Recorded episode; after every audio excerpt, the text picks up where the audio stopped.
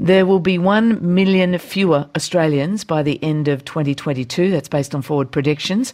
1 million fewer consumers, many, many fewer taxpayers. This will mean lower living standards for all Australians, won't it? What the? Do more consumers or taxpayers improve your life? Or do they further destroy an overpopulated planet? Next on the Overpopulation Podcast.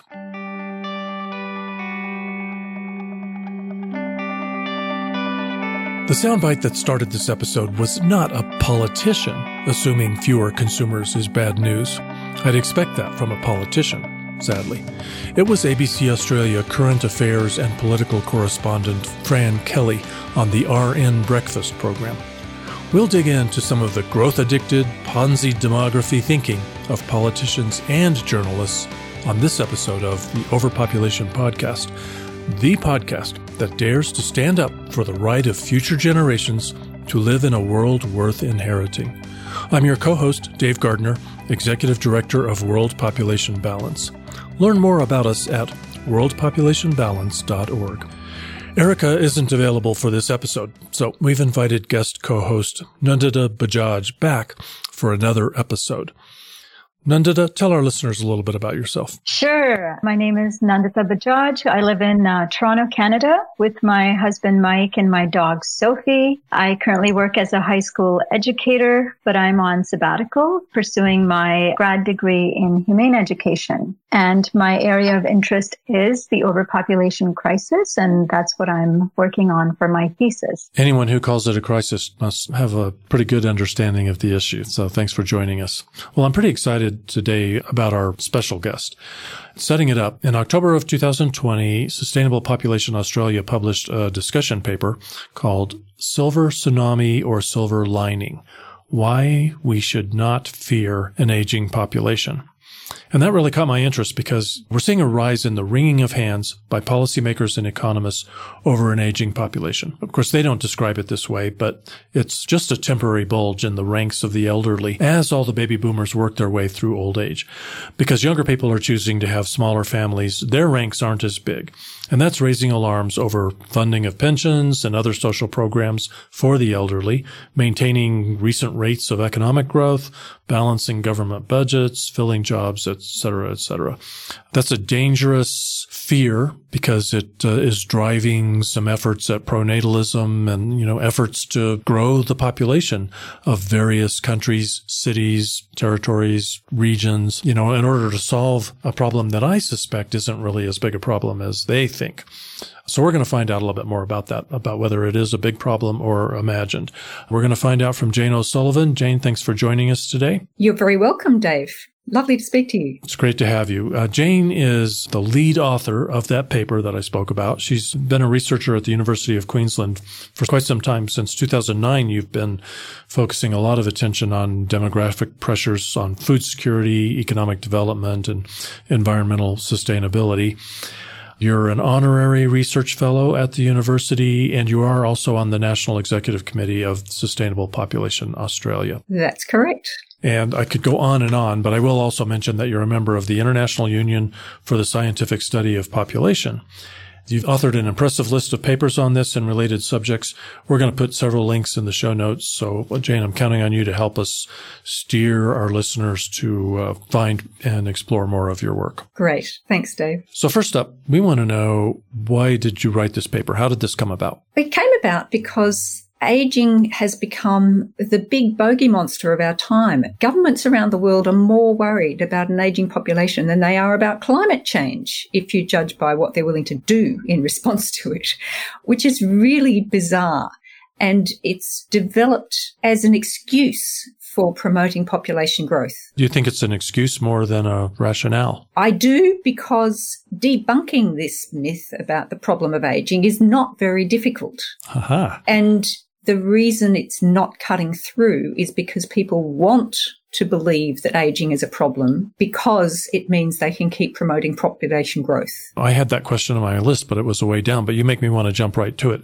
Who? Who wants to promote population growth and why? Well, there's a range of big businesses basically that benefit from having more people. They're usually the ones who don't really suffer from competition from more people. They've got a bit of a monopoly about what they produce and what they sell. And it's an advantage for them to have more customers or more workers competing each other down on wages mm-hmm. in particular. So for them, they want the population to grow without a thought for where that's heading. There's no concept of the end game. It's all about the incremental change this year that will add to their bottom line. Unfortunately, they also control a lot of our political discourse because they have the ear of government because they can afford to get the ear of government. Uh-huh. So they convince a whole lot of people that what's in their interests is in everybody's interest. And that's not just in relation to aging. That's across the spectrum of neoliberal economics, I guess. But if we are to avoid disaster of following that course, we have to be able to call them out and say, actually, what you're saying here doesn't stack up in any evidential way. And I should interject here that you're describing something happening in Australia, but it's not, that's not the only place. The rest of us around the world can learn something from the pretty candid conversations that are happening in Australia and from this conversation. We've got the same issues happening in places like the United States and Canada and Western Europe too. That's right. I'm hearing it all around the world and I'm hearing it very worryingly from the leaders of developing countries that have very high population growth rates and very small proportions of old people. The president of Tanzania last year was saying that the women who don't want large families are lazy and we need more babies because we don't want to end up like Europe. And he's been to Europe and saw how aging was causing them problems. Of course, aging's not causing them problems, and it's certainly not going to be causing problems in Tanzania. But because of that fear, countries like Tanzania are making it harder for women to get family planning access. Countries like Turkey are um, withdrawing access to abortion. Iran has backflipped spectacularly on what used to be probably the best family planning regime in the world to make it very hard for women to access family planning and, you know, telling people that they need to have more children as a national duty. And this is all because of aging. We cannot stabilize the world population if the leaders of the world's countries put avoiding population peak and decline as their number one economic priority, which is all built into this aging problem.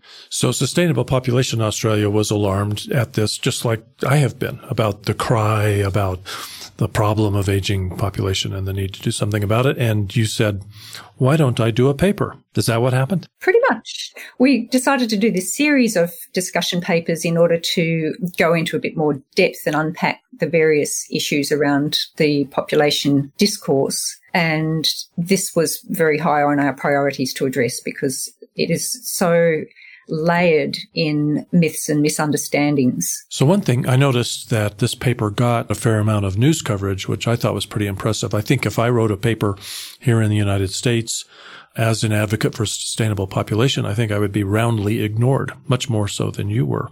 Tell us a little bit about the reception that paper got. Well, actually, it hasn't had very much reception from the media. In particular, our national broadcaster, the ABC, um, has avoided us like the plague. They seem to hold the view that anybody who wants to reduce population growth is anti migrants and a xenophobe.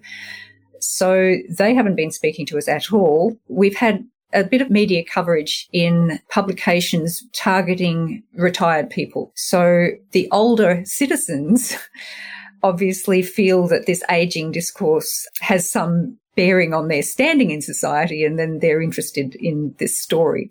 So I guess that's where the interest has lain, but really the nitty gritties of the arguments have not been picked up in the political discourse at all at this stage, but at least it's there so that we have it to refer to to substantiate our arguments when we raise them in relation to tactical issues that come up in the media. But are you telling me that you're going to have to kidnap elected officials and uh, tie them to their seats and put toothpicks under their eyelids and make them read this? it's getting a bit like that, yes. We've actually posted them a hard copy of the report. Every federal parliamentarian and we're trying to make bookings to visit them some of them and they're not answering.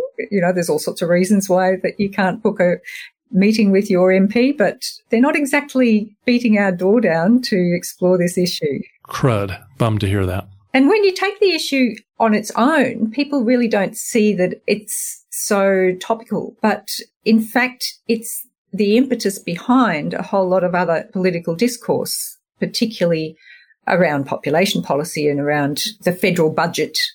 And, you know, it's a huge concern for the Australian government at the moment that COVID-19 has caused us to close our borders, which means a massive reduction in immigration because we had a massive amount of immigration before the pandemic. So it makes a very big difference to the dynamics of the Australian population. Now, on the way that they're projecting their government revenue, they think that will be a big hit. It's not going to be a big hit because the jobs aren't there for the migrants to take. So the revenue was not going to follow their model anyway. But these are the sorts of discussions that are happening in our media and where we would like to get a bit of sanity around what aging really means. And it's around that workforce impact that the biggest myths lie. Mm-hmm. Before we jump into that, I want to play something for us, for our listeners. You mentioned that the ABC in Australia is uh, ignoring you, the author of the paper and Sustainable Population Australia, but they're certainly talking to the politicians. And there was uh, an interesting conversation uh, on the ABC's Fran Kelly RN Breakfast with Fran Kelly just back in October of this year with Alan Tudge, the Minister for Population, Cities and Urban Infrastructure. And I want to just play a, minute from that to give people kind of a sense of the belief that you just described. There will be 1 million fewer Australians by the end of 2022. That's based on forward predictions. 1 million fewer consumers, many, many fewer taxpayers. This will mean lower living standards for all Australians, won't it? Well, it certainly has a very big impact on our economy and on our GDP growth. Um, population's been a very significant part of our economic growth story for more than a century, and we're now going to have the lowest population growth this financial year since World War One. As you said, it'll be 0.2 percent this year, whereas normally it tracks at about 1.6%. So, yes, it will have an impact on the economy. And that's Can you put that in dollar terms or, or, or, at least GDP terms? What's the hit to GDP from a million fewer people here over two years?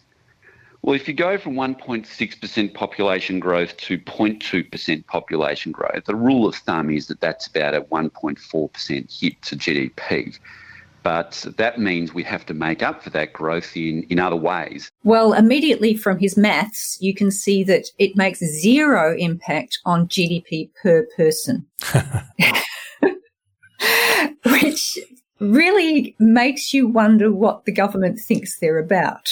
And it seems that they're about growing our economy just by feeding in more people without concern for whether it's actually making life better for anybody. So just bigger numbers. Just bigger numbers. So what they emit from all of their analyses is what they have to pay out to support those extra people. And I guess a core part of my work has been to point out that that's not just proportional to the extra people. It's disproportionately greater than the number of extra people because you actually have to build new stuff for them, not just provide the services per capita that the existing people have. So are you suggesting that there's not a return on investment, that it's not profitable? There's certainly not a return on investment. I mean, you can't say that we don't have enough people to function in the way that we want to as a sophisticated modern society. We've got plenty of people to do that. And globalization really means that you need fewer and fewer people in that regard because you can access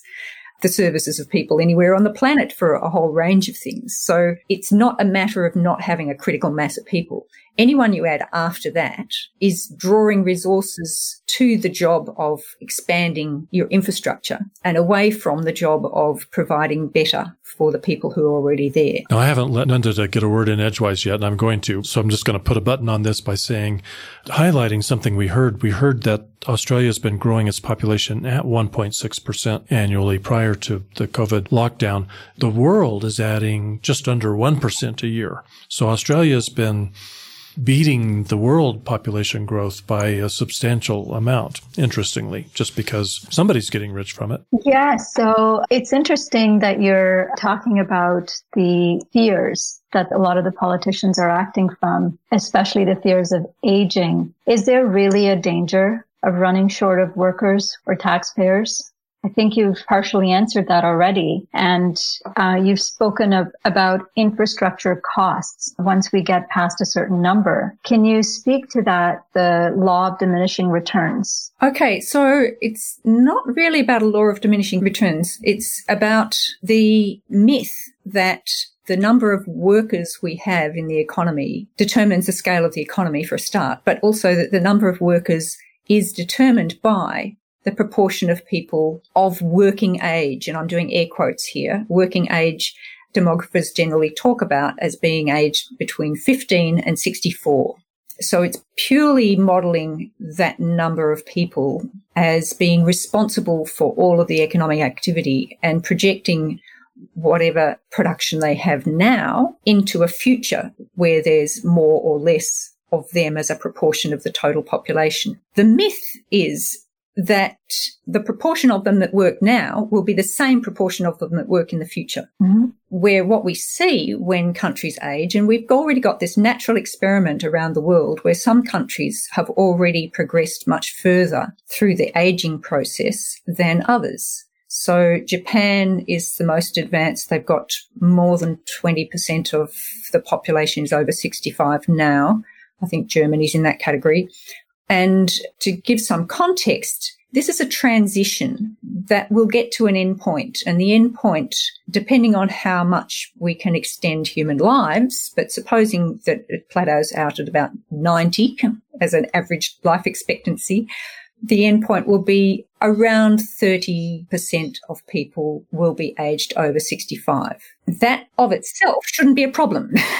okay. But it means that we won't ever get less than half the population in the 15 to 64 age group. Almost every country has less than half the population actually in paid employment. So there's plenty of people to do those jobs. Not everyone between the ages of 15 and 65 can be in paid employment, but a lot of them want to be or would want to be if the terms of employment were better so that it fitted more around their other responsibilities. Mm-hmm. You know, they're choosing not to be in employment because they can't hold down a full time or regular hours job on top of their caring responsibilities or something. But there's a huge buffer of people who would take up employment if the terms were just slightly better for them. Mm-hmm. And that is exactly what we see in the countries that have aged there has been no shrinkage of workforce at all. There has just been an increase in the proportion of people who hold a job. So all those hits on the economy in terms of revenue are complete nonsense. It just isn't happening. And there's no reason to think that it will happen in the future. Even if it did, you know, people worry that, oh, well, old people don't spend as much. So that's going to be bad for the economy. Well, bad for who? You know, if they're spending enough to employ all these people who want jobs and there are fewer people wanting jobs, why is that a problem? You know, we've got to get away from these simplistic economic metrics that no longer represent the ideals that we're seeking to achieve in an economy. So there's not going to be a shortage of workers and aging is really going to make it better for job seekers to get good, secure work on their own terms. It doesn't mean a great hike in wages that's going to be problematic for business profitability. That's all nonsense. This is very incremental stuff. But the bigger problem that we have in the world is far too many job seekers chasing too few jobs.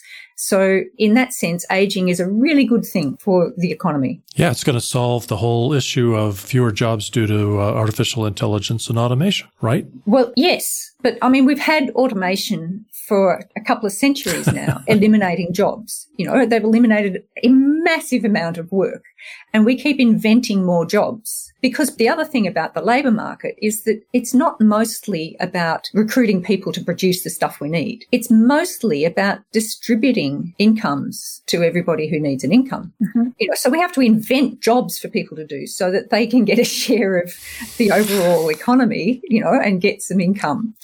So we actually don't need anything like as much work as is actually happening because a lot of it is just jobs that we somehow managed to invent and find a niche for in order for people to get income. Wow. You know, so That's you just have to think about the economy from a few different perspectives and see that this whole panic is complete nonsense. Isn't it also kind of bogus to write off anybody 65 and older? I mean, what's what's with this 15 to 64? That seems like an age range from the past. Needs some updating. It is pretty anachronistic. Certainly the 15 you know, most people continue their education into their 20s these days and they might be doing some work in the meantime, but they're not sort of full time in the workforce until, you know, around 20 or their early 20s. So, well, and if they're men, they're just sitting at home playing video games until age 30 or 40 these days, aren't they? Well, the thing is, they're probably doing a service to all of the other people out there trying to find jobs by not being in the job market. so, yeah, it is anachronistic. The United Nations actually produces tables of the 20 to 70 age group as well as the 15 to 64 so that you can have a choice of how you want to analyze data on the ratios, thinking that maybe 20 to 70 is a more realistic span of people's working lives now and into the future. But if you're a growth booster trying to convince everybody to start making more babies or importing more workers and consumers, then it's to your benefit to use that 15 to 64 range. A lot of them take a cutoff at 60 and say that the dependency ratio being the proportion of people aged 60 and above compared with, you know, the 15 to 60s. And that just makes the ratio look bigger and they can panic about when that is going to tip over to have more people over 60, you know, than under 60. And that's not going to happen. But it's all terribly arbitrary. The thing is that older people are not financially dependent on the working age population. And certainly in Australia, there are more working age people who are not in employment than there are people aged over 65. So that's a bit of a simplistic argument in that the over 65s tend to cost the government more in terms of their health needs and their likelihood of being on a pension. And the pension certainly pays better than the dole in Australia. Nevertheless, it would mean in the future that at least part of that pension burden is eased by reducing the number of people who are on welfare who are of working age because they're actually able to get into the workforce. Just to that point, that the age related healthcare, that's another point that you've deconstructed in the paper is there's this ill founded concern that the expenditure is going to be skyrocketing on healthcare, especially for the frail elderly. But you found that the data doesn't quite match all of these exaggerated concerns. Well, that's right. There's been quite a lot of literature in the demographic and health sphere about this. And what they are emphasizing is that as lifespans are increasing, we're not seeing people in older years spending more time needing high levels of healthcare. We're seeing a compression of their disability into the last couple of years of life, but a longer period of life spent in good health. Ah. So if the life expectancy's moved up from 65 to 80, it doesn't mean that you've got an extra 15 years of supporting people with high health needs. The onset of old age related disability might have moved up from 63 to, you know, 87. Uh, we hope so, don't we? So it, it means that because of the demographic transition, and that's because birth rates have fallen, the death rates have fallen, and we're going to a pattern of the society where we have more even numbers of people of every age, which means that we inevitably get higher proportions in old age than the old pyramids where due to mortality, we had lots of young people and fewer and fewer people as you go up the stack, which means you get a fairly small proportion in old age. But obviously that means we get more people with old age related health issues. In the middle of the transition, when the death rates have gone down, but the pattern of the age distribution hasn't yet worked its way through, because that takes a whole lifespan to get those people into old age after them not dying in childhood. So in the middle of that transition, you get this period where the death rate is very low And that's where we've been for the last several decades. And in several decades, you get to think that that's normal. In fact, as aging progresses, the death rate's going to go up again just because there are more old people. So more of the people are reaching the end of their life. Mm.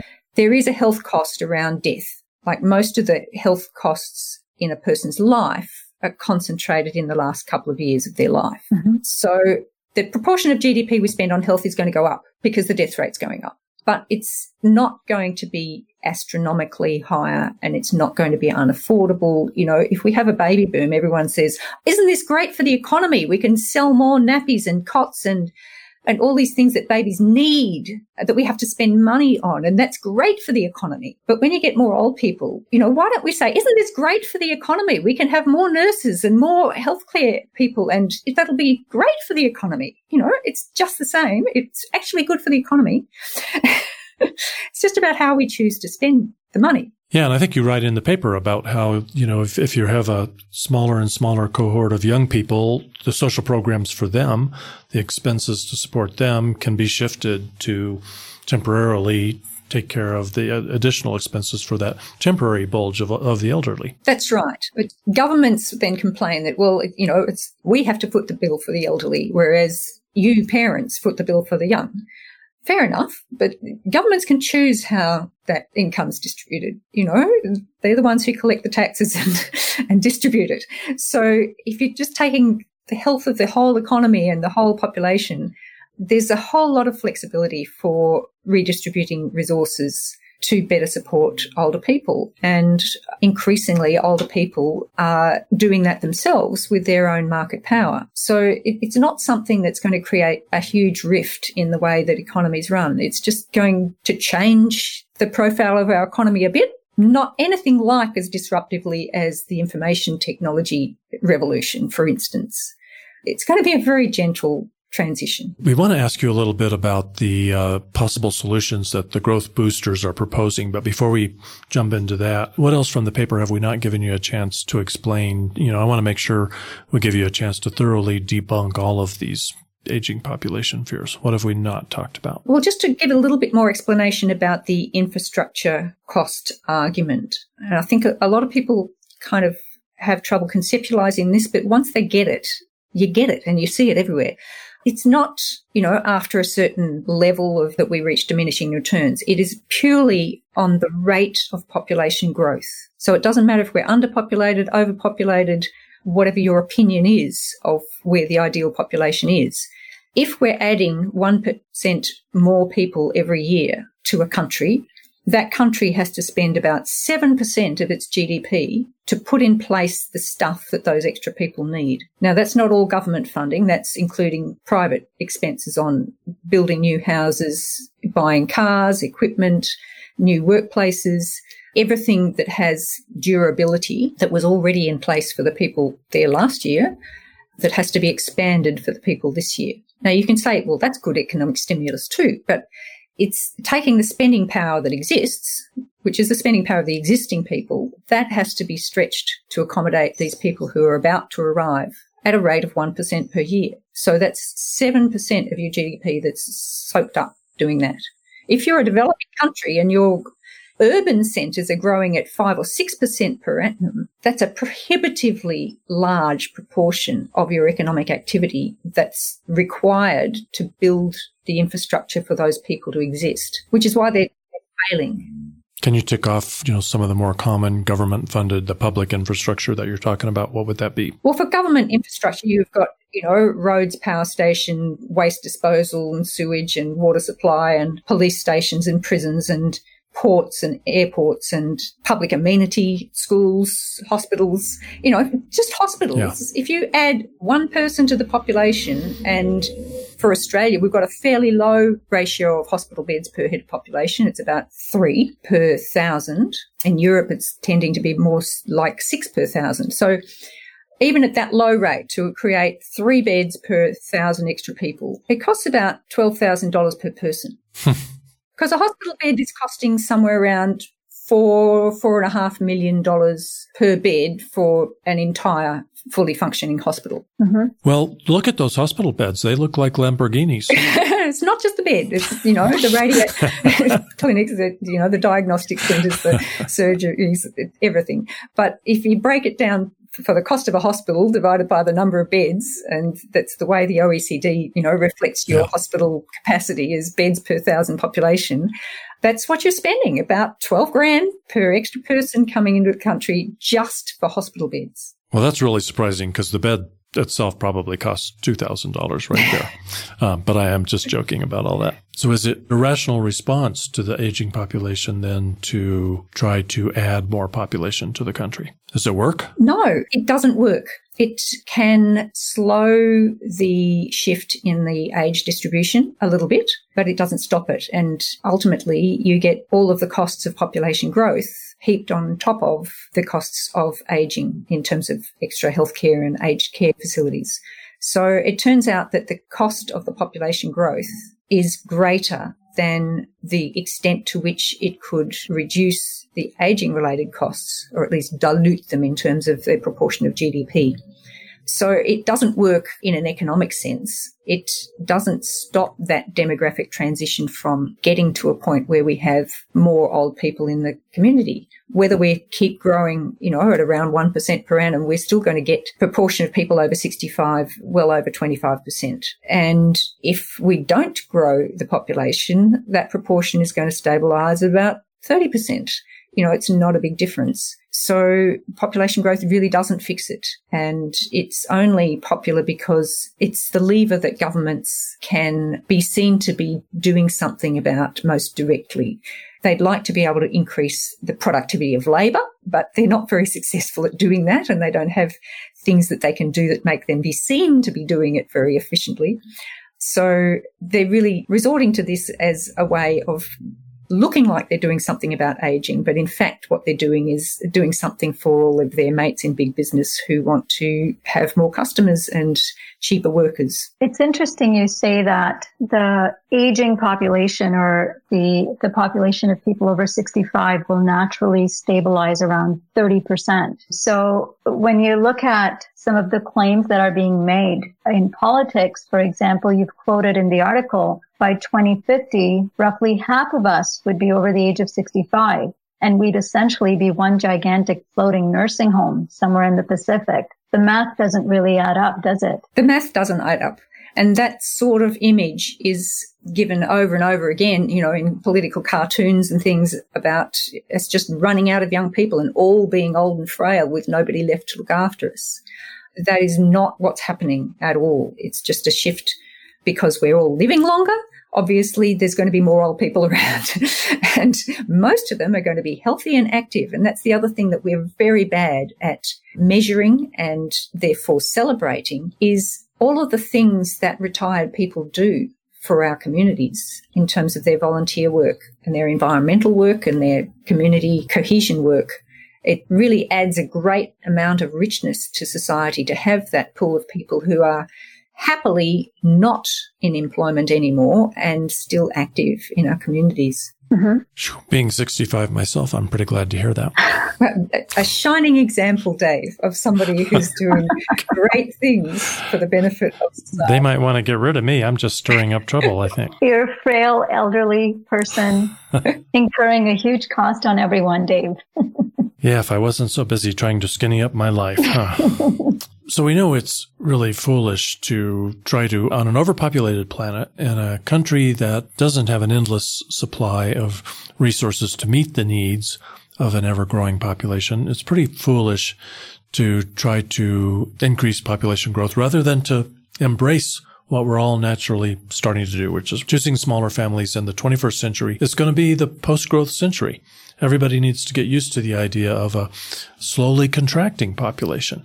But let's assume that elected officials in Australia just can't quite shake off the handcuffs that are put on them by the, by the growth boosters and they're bound and determined to reverse what would otherwise be population contraction. There's only two ways to do that. One is to get women to have more babies than they're choosing to do, and the other is to import more people. Do you have some comments about those? Well, yes. There's any number of reasons that governments make to justify trying to do those things. And Australia yesterday announced the total fertility rate for 2019, the Australian Bureau of Statistics published that the figure had gone down to 1.66, which is way lower than it has been. It was up to over 1.9 just a decade ago because we had had government intervention. We had had a baby bonus of paying people a lump sum of money when they have a baby, as well as all of the propaganda that comes with that campaign that makes people think that they are doing the nation a service by having their fourth or fifth child.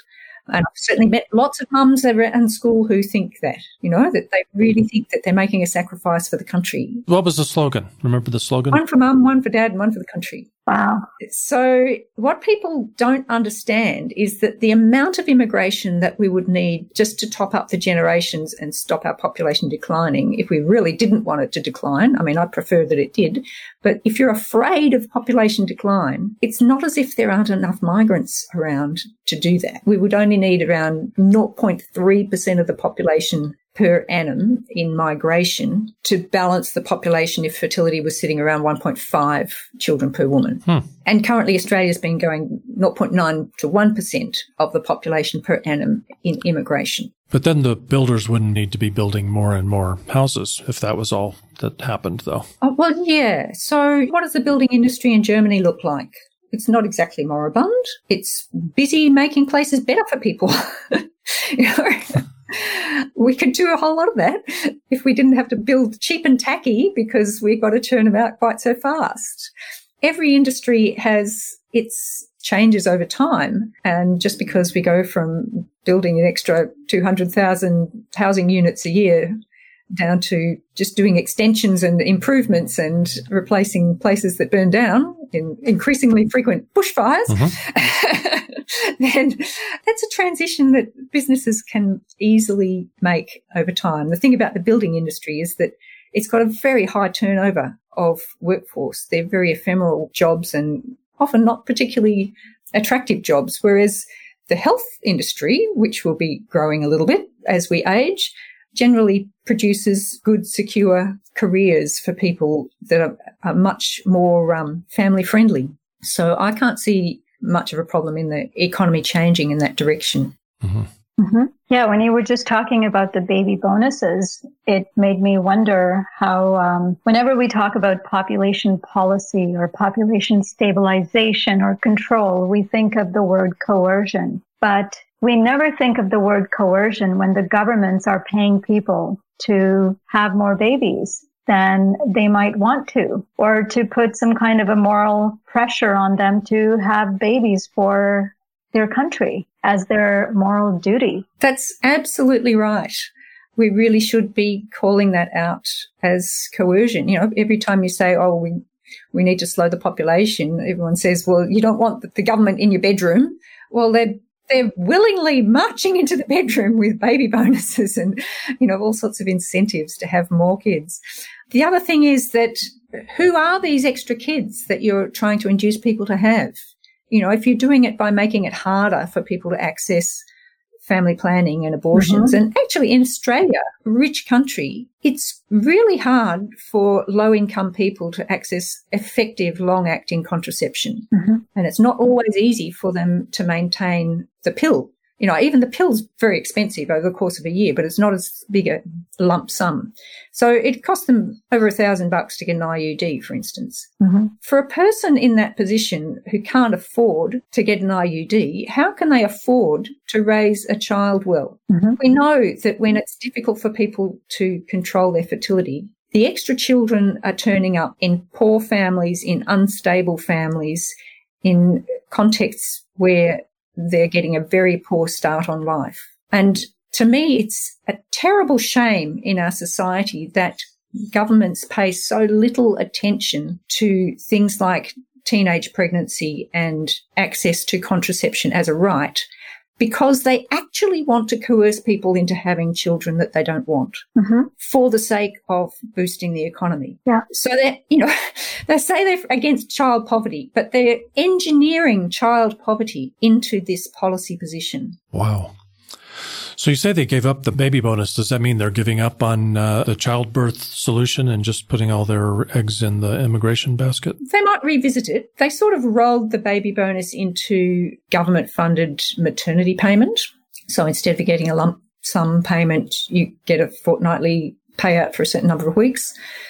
So there is still that incentive, but it's not psychologically, it doesn't have the same impact. you know, you, you hear all these stories from midwives about the boyfriend turning up to collect the birth certificate so that he could run off and collect the 5,000 bucks and spend on whatever whim he had at the time.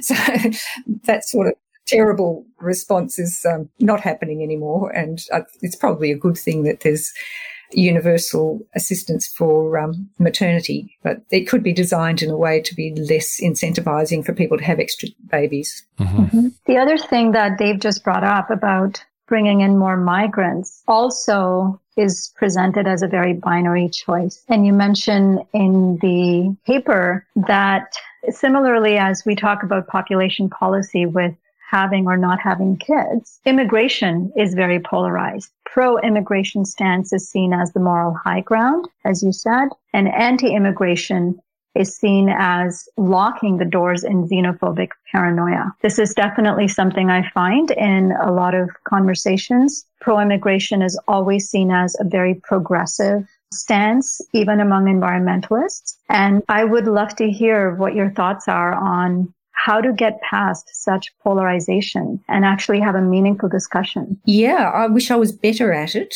It's really quite hard to cut through, but I like to emphasize that low immigration is pro immigrant. Mm-hmm. Immigrants have a much better experience of integrating into a new society if they are not in such large numbers that they are forced to aggregate together, you know, and that they are forced to compete for scarce work and that they tend to be relegated to certain sectors of the workforce, which the dirty, difficult and dangerous jobs that the locals supposedly won't do just won't do for the prices that people get away with paying immigrants we've actually had a bit of a fiasco in Australia lately where the Prime Minister's been encouraging all of the young unemployed to go and get jobs on farms because the farmers are saying, we need more access to immigrants because our crops are rotting in the field, you know. And a whole series of reports are coming out about how farmers won't take locals. The locals are applying for these jobs by the thousands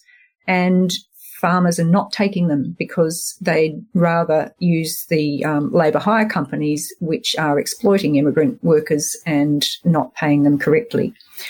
So it's a much better environment for migrants if migrants are in reasonably small numbers where they're not causing the labour market to skew in any particular way mm-hmm. to accommodate them. Because if it's skewing to accommodate them, it's going to be exploiting them. Right. The other thing is that if you choose to argue that we should have open borders because everyone in the world has a right to pursue their best chance in life wherever they can find it.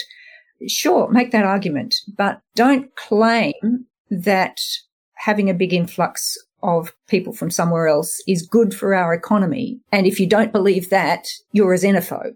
You know, they're two different arguments. Mm-hmm. Whether or not it's good for our economy is a separate thing from whether or not you think the people should have a right to come. It's not an entirely separate thing because obviously you need to weigh up the costs and benefits of those positions. The other thing is that there is no country willingly with an open border. We all have mm-hmm. limits to immigration. So if you think you're pro immigrant and you want, for instance, Australia's immigration rate to stay at about 230,000 per year, which by the way is about the number of school leavers that we have. So for every school leaver entering the job market looking for a job, there's an immigrant also entering the job market looking for a job. It's a huge imbalance at the moment. So if you think that's about the right level to have and that makes you pro-immigrant and, you know, a globalist who is welcoming to all the people in the world, that is a tiny, tiny proportion of the people who want to migrate. So Gallup poll actually does surveys around the world of people's intentions to migrate. And they find that in the last survey, around 750 million people would like to migrate and are making efforts towards migrating. Mm-hmm. That includes more than 30% of people in sub-Saharan Africa, for instance. You know, very high proportions of people in South America. Only a tiny proportion of those people will get the privilege of moving from a developing country to a developed country. About half of migrants move from one country to a neighbouring country of fairly similar levels of development. But it, only about 1% of the people in the world are people who've moved from a less developed country to a more developed country. About 1%. So there are no feasible immigration settings where we could actually realize that image of letting everybody come to a developed country if that's what they choose. Mm-hmm. So I think you need to be honest about the moral position and not confound it with finger pointing and saying, you know, it's good for us and just let them come because it's a lie. It's really just basing a policy position on fabricated nonsense that is designed to point the finger at your opponents and say you're morally bad people. Mm-hmm. That's a really helpful analysis. Yeah. So where we ended the paper is really with an upbeat look at what an older and declining population would be like. And this is what we call the depopulation dividends, the benefits of having improving environmental conditions for a start, increasing levels of amenity for people, being able to support our young people into careers and grow their human capital and their potential and give them lots more opportunities in life than the highly competitive world that we live in at the moment. Having a more aging friendly society where older people have more respect, more opportunities and more freedom to do what they want to do. All of these things, you know, more inheritance per person. The other thing is if you've got a shrinking population, then more people are being well provided for in what they're inheriting from their parents. All of these things add up to a much richer, more vibrant, if you like, society. That word vibrant is often used in terms of a growing population. And I always think that it's the vibrancy of, you know, a third world market where there are a whole lot more sellers than buyers and nobody's got time to take holidays because they're out there trying to make a buck. Thank you for that. that. I'm glad I'm not the only one who has a problem with that word. so, to me, a vibrant future be, would be one where the wild biosphere is making a comeback and able to enrich our lives and we are able to live somewhat more freely from all of the moral constraints that are always on us at the moment about consuming less and living in smaller spaces and all of that is imposed on us because of our population density. So to me, a declining population is starting to free people up towards a more happy balance with nature and being able to support our next generation in really generous and empowering ways. That's a great finish. Well done. Thank you. Will you come back for future conversations? I'd be happy to, Dave. Thank you. Well, that's great. Well, we've been talking to Jane O'Sullivan from Australia. She's on the National Executive Committee of Sustainable Population Australia and a prolific researcher. We'll put links in the show notes to the paper that we've been talking about that debunks the fear of an aging population and a number of other good pieces from her work as well. Nandita Bajaj, thank you so much for helping me keep this interview on track. It's really great to have you as our guest co-host today. Great to be on, Dave. Thank you so much and lovely to meet you, Jane. Lovely to meet you too, Nandita. I hope you'll both come back. You bet. Let me just quickly wrap it up. That's it for this edition of the Overpopulation Podcast.